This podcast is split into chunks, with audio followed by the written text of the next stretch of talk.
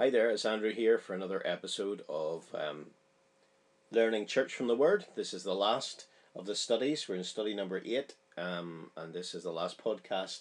Uh, counter-cultural church practices is what we have to deal with today. Um, having gone through the whole of the series, I hope you've you've found them helpful. If you've you've listened in, um, I realised there was a number of issues that really we didn't deal with that, that deserve to be dealt with, need to be dealt with um, at this time. Um, it's really important as believers that we know we only have to be countercultural where the culture contradicts the Word of God. So, this is a wonderful thing about Christianity that it can flourish in many different cultures. If you uh, were to look at a map of how Christianity spreads over the globe, you will find it in North and South America. You will find it in Europe. You will find it in Australia. You will find it um, obviously um, linked very much to the kind of Western world. Um, now that that's not a surprise, to be honest, because the Western world um, is founded upon Judeo-Christian values. That's why the West has spread so, um, and it's so been so effective in many ways. Um, but you will also find uh, large pockets of Christians, uh, or in, in parts of the world that you would not expect to find them. So South Korea, uh, North Korea as well. Uh, they tell me uh, China now a, a large group of Christians there and growing. Uh, and, and so whereas if you were to look at Hinduism, it would be very much focused around India, obviously. Um, even Islam is mainly focused around the kind of um, Arabic countries and is spreading a bit now into Europe and so on, but it, its spread is different than Christianity in the sense it's not so widespread. Now that makes perfect sense because with um, a lot of these religions comes a culture, um, and the culture and religion are very closely intertwined. Whereas with Christianity, if something in the culture is not against God, against the Bible, it is perfectly acceptable for a Christian to still live in their culture um, in their cultural norms, as it were, um, as long as they remember to take the Word of God as the ground of what they're um, going to believe. So, um, I, I've put something, my apologies, my cold's still not quite away. I put something like this in the introduction to the, the worksheet, and, and I trust you have that in front of you because it will really help as we go through um, this this study. Um, we had the study a few weeks ago now. Uh, it was really good to see some folks that haven't been there for a long time. They, they don't live here now. Um, Saul and Alice were with us. It was great to see them. Um, some some normal folks back with us, and the discussion was very interesting, and I trust it was a blessing for everybody. Um, now, just coming back to the passage um, that we will be looking at, the passages we will be looking at today. Um, I, I just want to say that what I want to do is um, take up two particular subjects, two particular um, of many other subjects that could be mentioned, I suppose, but two that really are important, I think. And one is the ministry roles of women in the local church, and two is discipline in the local church. Now, both these issues are in the Western culture uh, under attack in, in many different ways, uh, even among evangelical churches, if you want to use that term more broadly.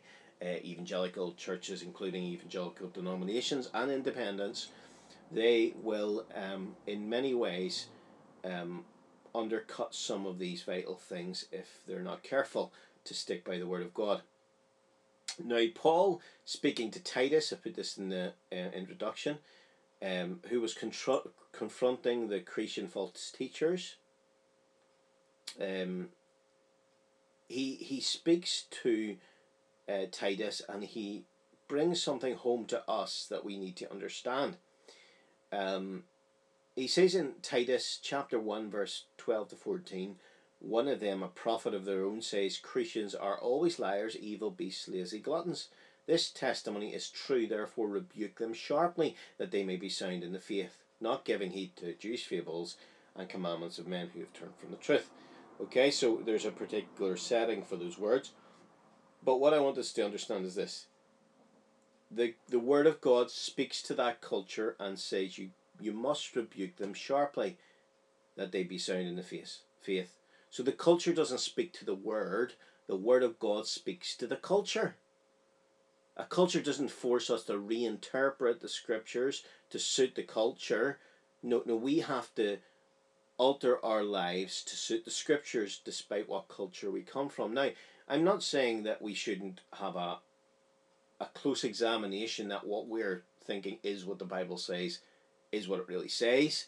But what I'm saying is once we have come to a, an unbiased, with the help of God, understanding of what the Bible is actually saying in a passage, despite what the culture is saying around us, uh, we then have to hold on to that and, and move against the culture and swim against the stream. Now, that's never easy for us, and I think particularly hard for younger folk um, who are have the culture in their face all the time, whether it be through uh, the, the social media or through in, engagement with other young folk in college or university or school or wherever.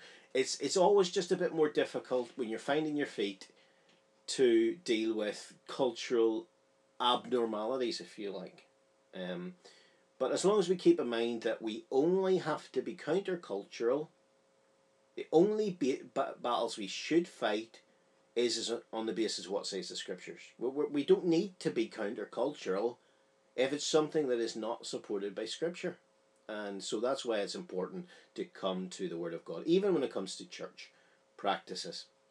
So we've already navigated a number of issues that are very countercultural, as we would expect. I mean, for instance, study one, we dealt with what we believe um, you know, it's important. Our belief system, we, we're trusting in the Lord. The Lord's our foundation. Well, this culture doesn't believe in the Lord. It might paint him as a good man, or it might even paint him as a deceiver. It might paint him as not having even existed. Whatever way out there paints the Lord Jesus, that is not the way we do.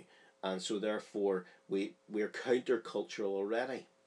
Uh, we, we have his authority, his words with us, and we cling to those words and we, we believe in him and we trust in him. So that makes us countercultural. Um, attitude to the Bible, we're countercultural there, aren't we? I mean, there's not too many people that think the Bible is the authoritative word of God. And so it's good actually in these countercultural issues to just have maybe a short statement that we can say to someone if they, they ask about us. So so if somebody says to you, um, you know, what what do you folk believe about X, Y, and Z?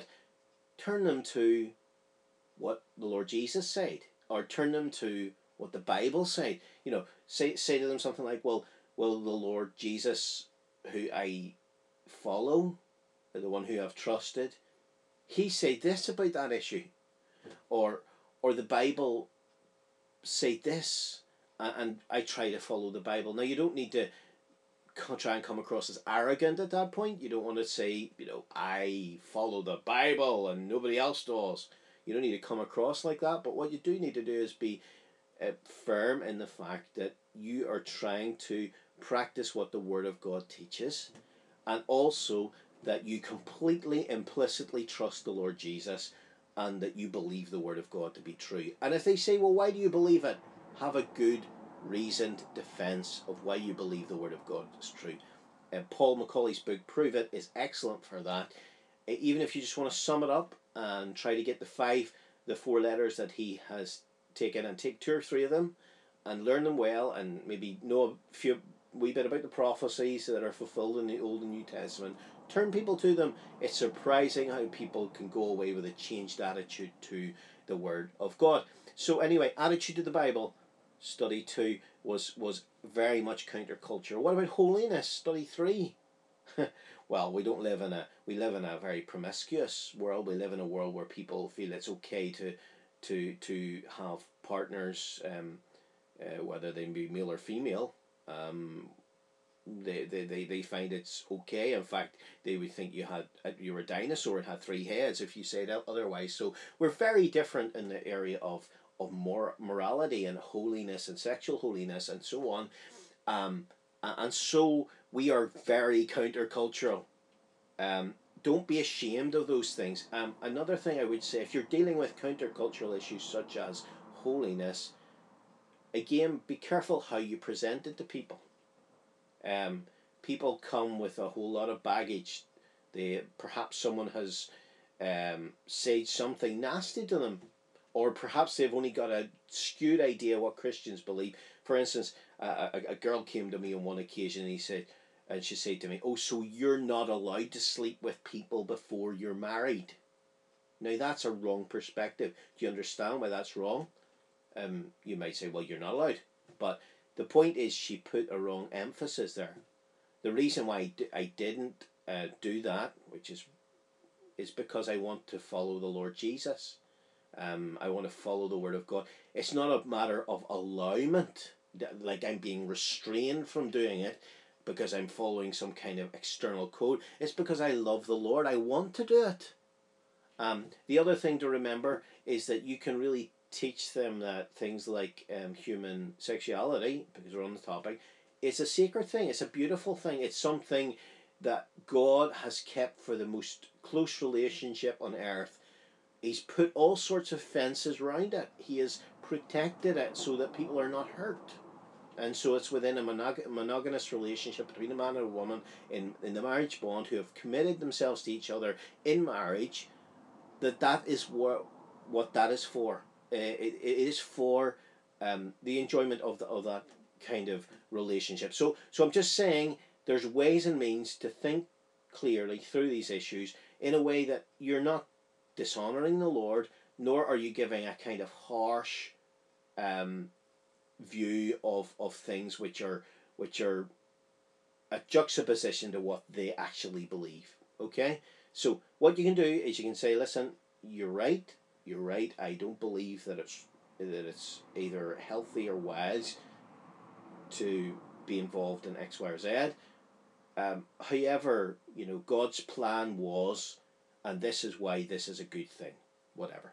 Okay, anyway, I kind of got sidetracked into this. Displayed headship, study four. This is one of the harder ones because even among Christians, there's very little uh, emphasis on displayed headship. First Corinthians eleven. Um, not the well, many many godly Christian people will say that they still believe in the, the biblical rules of man and women, and, and they still see headship distinctions, but they have they have given up the symbol of that in in the head covering that is spoken of in First Corinthians eleven, which is a pity, and it's it's it's not honourable to the Lord because um, I think it's very clearly an, a symbol that's been given to us um, that we can follow through on, and um, I, I think it's it's a pity when you see uh, companies moving away from this. It's it's against um, the teachings of First Corinthians, in chapter eleven. We've dealt with that. Um, all of these are completely countercultural. Um, however, there are these two subjects I want to also mention. I've mentioned the ministry roles of women in the local church and discipline in the local church. So I'll take about uh, maybe 10 minutes on each. I've said that before and it's been longer. 10 minutes on each and try to sort of sum up some of the the, the things that we learned. Um, and there are questions you'll notice on page um, 2, I think it is. Um, on page 3, at the bottom of each of the um, page two, maybe it's page three. Um, yeah, page two and three. There are questions on page four on these issues that you can ask yourself. Um, I won't be covering all the questions, time will not permit. But what we're going to do is, is look firstly at the ministry role of women and um, read a couple of passages that shows that Paul has a complement Tarianism approach to these things that that there are rules that are suited for women and rules suited for men and and God has designed it that way. Um, so we might not like that but it is for our good and our flourishing and therefore we take it um, on board and should live by it and we will find it to be better for us. So let's look at the ministry roles of women then for a few minutes together um, you'll notice on page number one, I, have I've got a few paragraphs on this very issue. Firstly, I, I mentioned there the third wave of feminism. You don't need to worry about the third wave of feminism if you don't want to look into these things, but uh, what we have today is really feminism maxed, feminism gone mad. I mean, it's not the suffragettes, uh, whether you agree with them or not in in how they went about it. It's not. It's not the fact that you believe, for instance, that that that you know women should have the vote or, or women should be looked upon as second class citizens. You know these these were issues maybe at the early nineteen hundreds that, that needed to be fixed in some measure. Um, but really, what has happened now that it has morphed into a completely different beast, nineteen fifties and nineteen sixties, along with um, the kind of throwing out of um, abs- absolute truth and, and the pluralism in society, along with a lot of other things that, that fell out of the, the, the cupboard in the fifth, late 50s, early 60s um, in, in culture. Uh, really, what they've done is conflated equality with sameness. Really, anyone that teaches the biblical truth of gender identities, as from the Bible, you know, men being men and women being men, women, and gender roles are likely to come into the crosshairs of the movers and shakers in our culture. Uh, it's just a fact. Uh, the Bible teaches very clearly that we are made in the image of God. Uh, we bear the imago Dei. That's just uh, exactly the same. It's just a Latin phrase you might come across. And what they're speaking about is the fact that as humans, we are distinct from the animal creation right about us. We find this in Genesis chapter 1 um, that, that God has, has designed us that way. And we can see it. The evidence of this is frighteningly obvious. And what I mean by frighteningly obvious, it is frightening that some people cannot see the distinctions between um, the animal creation and the rest of um, and humans. It is frightening because it is like um, it's like the most obvious thing as the nose in your face. I mean, you don't have chimps sitting around working out um, who should go to court. Uh, we don't we don't have a conscience that's seen in a lion after they kill a prey. Um, we, we, we don't have them bowing down and worshipping.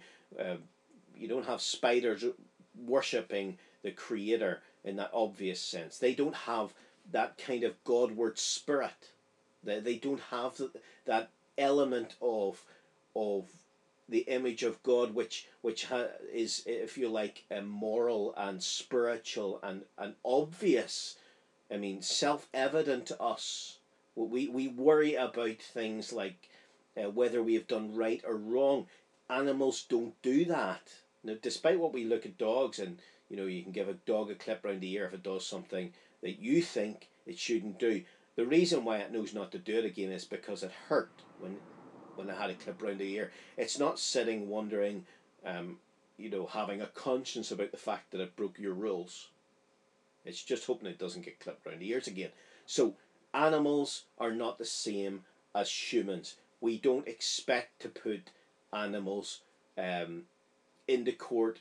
We don't punish animals in that sense of there's a right and a wrong, and you should be brought to book for your actions. Um, we might put down dogs um, because they harm someone, um, but that's because they're dangerous. They're dangerous to society. Now, there's a danger that as uh, as the criminal justice system breaks down because of the kind of misunderstanding of justice now in the twenty first century uh, Western culture, is you'll find more and more push towards that way. But as far as we're concerned, most of us understand that there are things that are absolutely right and wrong, and we also understand that animals cannot aren't moral agents they cannot understand that. So that's just a simple way in which we understand that humans and humanness um, as as Schaeffer would say the mannishness of man is distinct from the rest of the creation around us. Now we come into chapter 2 of Genesis, you don't only learn that there's a distinction between man and mankind and, and and the rest of creation, what you find out is that there are rules, distinctions for the genders. Okay, so man was made uh, first, and so the firstness of man is brought out. Um, males have give, been given a role of leadership, clearly emphasized. Okay. Dad, wait until you see the house. Wait, you're seeing the house. Wait until you Sorry, see I'm the in the middle of a podcast, guys. And that was an interruption from my family. As you can tell, the whole of them descended in here very quickly. Sorry about that. Back to where we were. Um, just saying, aye. So this, these rule distinctions are clearly outlined. We'll not stop at it in Genesis two. So you go look at it in your own time. Um, now this isn't really any reflection on mental abilities or essential worth, um, that kind of thing. It's really, I mean, it's clearly not that. I mean, you come to the end of chapter two, and and as as as we have Adam being presented with his wife, he, he says she is bone of my bones and flesh of my flesh is woman to you know he could see in her essential equality of personhood of humanness and chapter 1 tells us very clearly that you know god made man he made them male and female so you know there, there is no sense of what what we might term if you're really technical ontological inferiority. And what you ontos is the thought of being. There's no thought that that women are inferior as to their essential nature, as to their composition, as to their being. I mean, they're they're not even they're very often superior mentally. They're superior in so many ways. Um, so so uh, that's just not the way it's being looked at. But when we're de- what we're dealing with here is role distinctions. So God has made these things and he has also fitted uh, women, for instance, to be more relational than men in many ways. So, so you'll find the relational elements of Genesis chapter two come out. Men um, have have the ability to focus on a task, accomplish it. Um, that that that being their primary focus, as it were. Um, and so Adam is given care of the garden, and, and, and Eve is his helper to accomplish those ends, and also uh, in relation to children and so on. Um, uh, you can look at it in more detail yourself, but just to say, um, God makes men and women the way He makes them. They have equal worth and value essentially, but He gives them different rules because He has different functions for them. Now, this is not something that's new. This is enshrined in the very Godhead.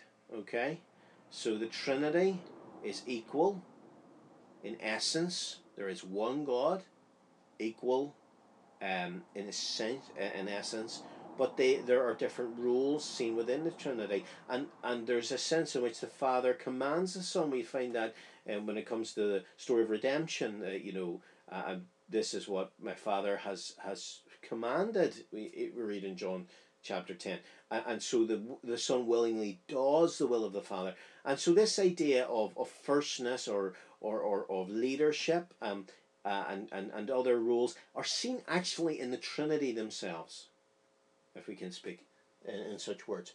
So, anyway, coming back to where we are now, uh, the, the ministry role of women in the local church. Um, we'll, we'll read 1 Corinthians 14, the last little section, and then we'll ask a couple of questions about that. Um, 1 Corinthians uh, 14. uh, verse 34 to 40. We'll, ask the Lord's presence as we read His Word. Father, help us to understand Your Word, be blessed by it, and to be a blessing to others as we assimilate it and take it into our lives. In the Lord's name, Amen. For God is not the author of confusion, but of peace, as in all the churches of the saints. Let your women keep silence in the churches for they are not permitted to speak, but they are to be submissive, as also the law says. They want to learn something, let them ask their own husbands at home, for it is shameful for a woman to speak in church. Or did the word of God come originally from you, or was it only you that it reached? If anyone thinks himself to be a prophet or spiritual, let him acknowledge that the things I write to you are the commandment of the Lord.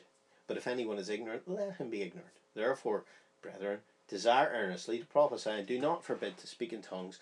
Let all things be done decently and in order. Now, we've already dealt with the tongues kind of side of things in some measure. Um, the questions I've asked, um, if you look at the, the handout uh, under this section, are as follows What is the thought here of speaking? What, what exactly is he saying when he says a woman can't speak in the church? Uh, well, clearly he's including in it the idea of asking. Uh, he's thinking uh, behind it even the thought of of authority. Really, that's the, the primary thought here. Um, let them ask their own husbands at home. It's shameful, shameful for the for a woman to speak in the church. Why is that so? Well, he, he tells them just a wee bit earlier. Let your women keep silence in the church. They're not permitted to speak, but they are to be submissive, as also the law says.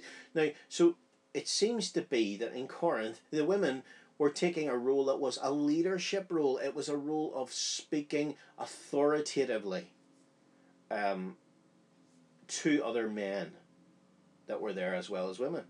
And what Paul is saying is, no, no, that is not really the rule in a local church that should be taken by women. So, for instance, women should not be elders. Uh, they should not have a pastoral role over men. That is not the divine order. Um, teaching the word of God in a public sense, um, where, where they're authoritatively announcing it forth, is not a role that, that seems open to them in the word of God. Now, some people at this point, and, and sad to say, I came across this even the other day. Somebody brought in the, the subject of, of, of Deborah on a in, in a, a, a Facebook post, I think. Um, and they were trying to suggest that, you know, here's Deborah. Deborah's an, an example of a prophetess. There were prophetesses in the New Testament and so on. It is clear, first of all, that that was very unusual. All the rest of the judges are not, they're all male. It is also clear that Deborah had Barak, um, whom she kind of forced into the position of being the man in the role. It's also clear another thing too, that um, uh, you do not take a descriptive um, situation from judges to, to make it proscriptive for local church in the New Testament uh, or a New Testament era. You just don't do that. I mean, somebody else came back with a funny comment. I thought he said, "Well, I like the judge Ehud." Now, if you remember what Ehud did, he went in and he and he stabbed um, uh, the the big the big fleshly king, uh, Eglon, wasn't it? Um, in in the stomach, and, and, and he died, and all, everything came out, and all that it was. You could go read the story, and the point he was making, without saying it, he did it eloquently. Um, he was just saying, "Listen, we can't just take." A judge from judges and and take from that a principle on how we govern a local church and who should speak and who shouldn't speak in a local church. That's a misunderstanding of how you use scripture. There are descriptive passages, historical passages, there are proscriptive passages in the New Testament about church truth. And this is one of the proscriptive passages, and Paul says, listen, don't be doing it. So um, not only that, um, it's worth saying so, some some would suggest well what you're doing is you're saying they're inferior, that women are inferior, that they're essentially inferior because they cannot they cannot teach. Now I, I wouldn't have expected this argument to be, to come really from the source it did come from. I'll be honest with you. Um, I mean, there's something very obviously wrong about that argument. Um, women are superior at cooking but I no one would suggest that, you know, in that sense, women are therefore ontologically, to use that word again, essentially superior to men. It's just not even a thinkable option uh, to, to, to equate the both. Everybody is good at certain things, not as good at others. Essential worth, essential character has nothing to do with whether you're good or not good at something. Um, so it's not saying that you couldn't find someone who was very good and able to give a speech who was a woman uh, or, or, or in that sense to teach in a private way. They might be excellent teachers to, to, to the younger sisters or to, to little children, whatever it is. Uh, there's no there's no doubt that there's a realm and there are some people that are very good at doing certain things. That is not how you decide whether you should do it or not. Not in a local church. You you use the word of God that is prescriptive in this area. And Paul is absolutely prescriptive, as we're going to see in the next. So, the thought of, of speaking here is the thought of authoritatively uh, speaking in, in the context of teaching and learning, as we can see from the context.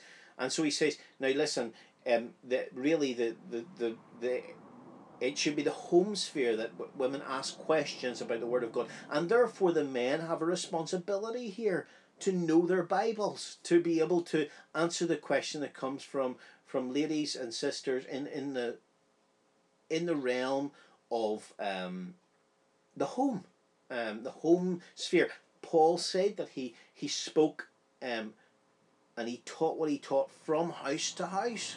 So this is again I think emphasizing to us the importance of opening the Bible in the home and allowing for discussion and um, whatnot in the home sphere, and that's fine. When we come to a local church, it's different because there is a representative side to it. We are representing God's rules in His universe in a very specific sense, um, in in the in in the the local church in a public sense, and God would have it that the males speak and, and do the public teaching in that sense. So anyway, let's move on. Um, maybe we should stop at the thought of submission again. What is the thought of submission? I take it it's here um, mentioned to us, um, verse number 34, but they are to be submissive. So there is a sense in which clearly that they were taking up a role of leadership that they shouldn't have been taking in Corinth. And they were not being submissive to the authority of, of the those who were um, called to leadership uh, in that local church. And so they were not being submissive as the law says. Um, now, what happened in Genesis chapter 3? Eve, she moved out of her realm um, by making decisions that were not hers to make in that realm. Uh, she took of the fruit and gave to Adam. You see her leading Adam, and, and that's a dangerous thing. And also, Adam failed in that because Adam was with her when the whole thing happened. He didn't step in and stop it from happening. So, Adam failed to guard the garden and failed to guard his wife, failed to properly teach his wife, perhaps. But on the other hand, Eve failed by moving out of her position of, of, of submission. And so that's the clear teaching of Scripture on this issue. Um, I asked another question what does he mean by verse 36? Or did the Word of God come originally from you? Or was it only you that reached? This is one of the key verses in the New Testament on this subject, I think, and all, all these subjects. When someone moves away from what the, the Word of God is saying, uh, as a local church, when, when someone, or as a local church, or any church body, any group of Christians, if you like, moves away from the Word of God, the question that has to be asked to them is this Did the Word of God come originally from you? Are you the source of the Word of God? Are you telling us that you've found something wherever you are, uh, a new book of the Bible, something that tells you to do what you're doing against the Word of God? And of course they're not.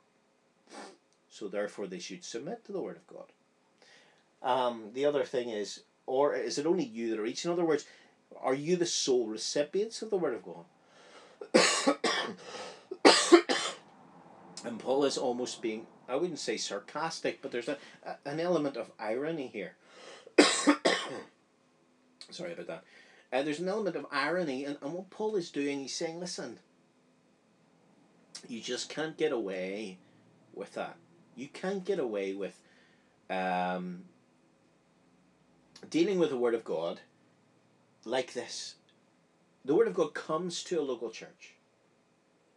We bow to it and we conform ourselves.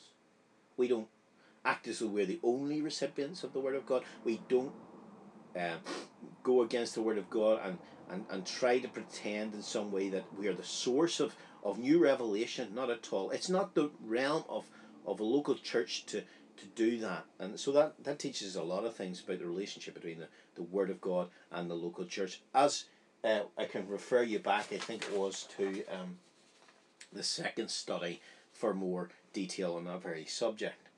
So anyway, let's move to First Timothy chapter two. I'm going to split these um, podcasts. Um, I've decided after all that that's a better way to do it in the middle of this podcast. Um, we'll, do we'll finish this, um, and then we'll we'll deal very briefly with discipline in the local church in the second podcast. First Timothy chapter two. I exhort you first of all that supplications, prayers, intercessions, and giving of thanks be made for all men, for kings, and for all who are in authority, that we may lead a quiet and peaceable life in all godliness and reverence. For this is good and acceptable in the sight of God our Saviour, who desires all to be saved and to come to a knowledge of the truth. For there is one God and one mediator between God and men, the man Christ Jesus, who gave himself a ransom for all, to be testified in due time, for which I was appointed a preacher and an apostle, and am speaking the truth in Christ, not lying a teacher of the Gentiles in faith and truth. Now let's pause there for a second. Paul's saying, listen, we should pray we should pray for all people because God desires a blessing of all people and Christ has died so that all people might be blessed. Okay, that's more or less where we've come to. And he says, I was appointed as a preacher and an apostle of this very message, a message that goes out to all, and therefore be thoughtful, be prayerful for all people, even for those in authority. I don't think anyone's beyond the reach of, of God. And yet he's got this realm of prayer that he started speaking about. You know, he, he said, uh, supplication, prayers, intercession, giving of thanks should be made for all men. Okay? And now he's going to say, how can we do that in a public way? He says, I desire therefore that the men pray everywhere, lifting up holy hands without wrath and doubting or disputing. In like manner also that the women adorn themselves in modest apparel with propriety and moderation, not with braided hair or gold or pearls or costly clothing, but that which is pro- proper for a woman professing godliness with good works. Let a woman learn in silence with all submission, and do not permit a woman to teach or have authority over a man, but to be silent. For Adam was first formed, then Eve, and Adam was not deceived, but the woman being deceived fell into transgression. Nevertheless, she shall be saved in childbearing if they continue in faith, love, and holiness with self control. Now, um, I'll maybe read um, verse number 8 in the ESV. Um, or maybe it's verse number 9. Yeah. In, in like manner also, the women should adorn themselves in respectable apparel with modesty and self control, not with braided hair and gold and or pearls or costly array. Okay, that's enough. Um, we'll think about that just for a minute.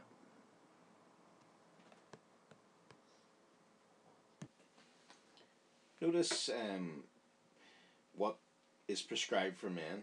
I desire therefore that the men, and that's the word for males, pray everywhere, lifting up holy hands without wrath and doubting or wrath and disputing. The word actually for for doubting and disputing is, is kind of it's the same words just used in different ways like we'll have in English. Um, you know, you could be sort of conflicted, whether that's externally in the sense of, of disputing with someone else, or you can be conflicted inside. That's the thought of doubting. Um, in like manner, also the women adorn themselves in modest apparel. Now that's interesting. In like manner, also, um, what should the women do? In other words, it's this realm of public prayer that's being spoken about. Uh, the men have to take lead in that public prayer. Um, but the women are to adorn them, uh, to adorn themselves in modest apparel. Uh, it's the word for cosmos. Um, arrange themselves in respectable apparel with modesty and self control. Um, this is interesting. Um, you know, the men are to be without wrath and disputing, without that anger. They're lifting up holy hands. Um, thought, you know, in those days people would have lifted up their hands open towards heaven that was the normal posture, it seems. And to say, basically, you're requesting of God, you're also um, showing your hands are clean almost. So you're lifting up these holy hands. It's not the thought that you need to lift up hands. It's that that's being emphasized here. It's more the thought that that your hand you should be free from anything that's wrong and defiling. So when the men are praying, they shouldn't be involved in sin in any other area of their life um, that's unconfessed, and also they should not be angry or or, or argumentative, or it could be the thought of, of doubting doubting that God can meet their needs. Um, I, I suspect it's more the thought disputing because it links in with wrath. Um, so so here's the idea that, that you have to have the right attitude, you have to have the right moral character to come into God's presence, and also you can't be uh, at odds with your brother or your sister, um, even when you're doing it in a public way. Uh, so the men are to take that public role of prayer as well as, as teaching. In like manner, also the women adorn themselves in modest apparel with propriety and moderation, not with braided hair or gold or pearls or costly clothing. Now, you'll notice actually the or there really is can be rendered and not with braided hair and gold or pearls or costly clothing. It seems to be what they did was braid their hair with you know great gold um sort of running through their hair. So this was this was a style as it were of of ostentation and wealth and, and, and drawing attention to yourself. So not to be like that it's not saying it's wrong to have plaited hair, so so to speak. Uh, or pearls um, is again the thought of wealth and extravagance or costly clothing. Um, so here, rather to be modestly appar- apparelled with propriety and modesty. So so the stress is not so much on uh, covering up so that you're not sexually um, in some way suggestive, which would be wrong. We know that's wrong. There's plenty of scripture to tell us that. You know, Proverbs six, those kind of passages. Um, it, it includes that, but it goes further than that. You know, but to have some sort of um, big statement that you're making from your clothing um, would, would be not modest, uh, very wealthy clothing, whatever it is. So, just just to mention, you know, so there should be modesty and there should not be a focus on on the woman's clothing. So so her clothes, her what what she looks. I mean, I, I Hannah is three years old, as you know, and I mean she's so interested in clothing. Isaac's more interested in, in having a fight with daddy. You know that that's just the distinction that we see in the roles between men and women as a norm. It's not every man, every woman. That's the problem, but he's just lifting the main problems that can come out. You know, a woman could go along and be more worried about how she's looking than the fact she's coming to pray. Uh, but rather which is proper, verse 10, for a woman professing godliness with good works. So her arrangement should be with her character of life, the good work she does. And then she goes on, it goes on, let a woman learn in silence with all submission. Now, this is a different word for silence. This is the word for quietness. So th- this is not so much saying that that you can't speak that in, in a public way. Uh, it's more speaking about the attitude of her heart and how she speaks, um, or, or how she she learns. So so it's to do with a restful quietness, a, a, a you know a right attitude that's not resentful and, and always going against. Um, I do not permit a woman to teach her of authority or man, but to be silent. So th- this is interesting because really what it's saying is that, that there should be a, a willing submission. Uh, that this is not to be kind of resentful. I just close my mouth because the Bible says it. But and and, and once once um, that is conquered, we, we have to understand that, that the Lord took a place of submission in coming. So you can follow Christ in this. This is really important to understand. The Lord, yes, took a place of leadership in certain aspects, and so on. He's the head of the body, and so on. He's the he's the head of every man. It tells in chapter eleven for Corinthians. But here, we remember when he was here, he took the submissive place. He was submissive to his parents, to his father, uh, to the powers of be. He was submissive to all these things, and and he willingly took that. And so there's a Christ-like way of being in authorities. There's a quite Christ-like way of being in submission. And in this realm of teaching in the local church, um, God wants to see um, sisters, um, Christian ladies, show that beautiful characteristics. Um, you know, you'll remember Peter in First Peter uh, is in chapter three. He puts it um, something similar, and we remember this is another apostle speaking now. He says, "Wives, be submissive to your own husbands." Uh, that even if some do not obey the word, they without a word may be won by the contact of their wives. Now, it's not saying that you never speak to your husband about the gospel. It's saying that they should be able to look at you, and if, if you had a husband that was not a believer and maybe got saved, uh, they should be able to look at you and, and they see your conduct is so changed. They observe your chaste conduct accompanied by respect or um, maybe your respectful and pure conduct. The ESV has it. Um, do not let your adornment be mainly outward, arranging the hair, wearing gold, or putting on a fine of apparel. Don't don't let it be merely outward. Actually, the word just means don't don't let it be outward. In other words, your focus, your adornment, the thing that really special to you that you, you're showing to people is not to be that kind of outward thing of just wanting to look in a certain way. It's not to be that at all. It's very strong, not actually here uh, but rather it is to be the hidden person of the heart with incorruptible beauty of a gentle and quiet spirit, spirit which is very precious inside of God. In other words, what, what, what God wants to see um, being demonstrated through these things, whether it's the man taking a role of leadership, it's to be leadership as under God, it's to be.